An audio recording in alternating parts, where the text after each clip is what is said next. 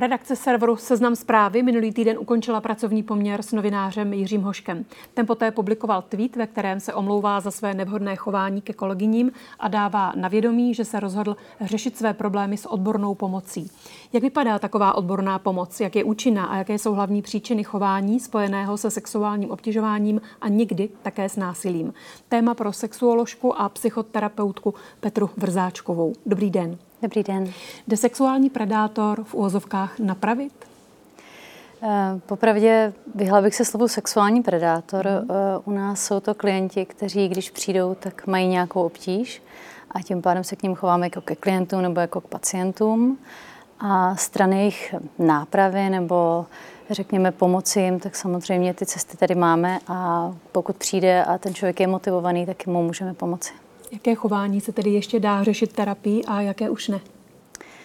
Eh, samozřejmě záleží eh, na závažnosti, záleží na klientovi, jen taky na jeho preferencích. Eh, ve chvíli, kdy člověk potřebuje pomoc poradit, jak se má k ženám chovat, jak je má oslovovat, když má obtíže s jejich oslovováním, volí nevhodné možnosti, tak samozřejmě o tady těch věcech si můžeme v uvozovkách jenom povídat, tedy provádí s nimi psychoterapii.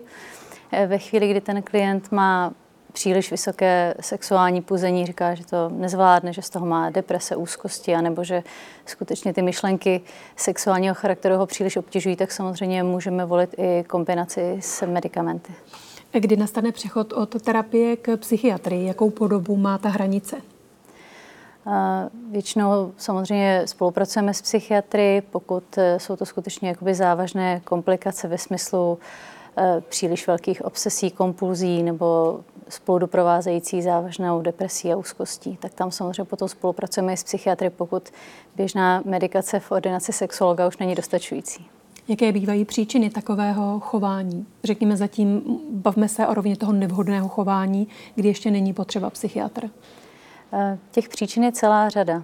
Většinou jsou to věci, které nemůžeme třeba ovlivnit ve smyslu toho, že je někdo mentálně znevýhodněný, to znamená v praxi řečeno má nižší IQ, eh, tak je velmi častou příčinou eh, zcela chybějící sexuální výchova. To znamená, že vlastně ten klient nebo i klientka od malička se vlastně neučí, jak se má eh, k tomu protižku chovat, jak ho má oslovit, jak si má navázat kontakt tak, aby to tomu druhému bylo příjemné učí se empatii, to znamená, jak vlastně... Tady je Martin Veselovský. Chci vám poděkovat, že posloucháte naše rozhovory. Jestli chcete slyšet celý podcast, najdete ho na webu dvtv.cz. Tam nás můžete i podpořit a stát se členy DVTV Extra.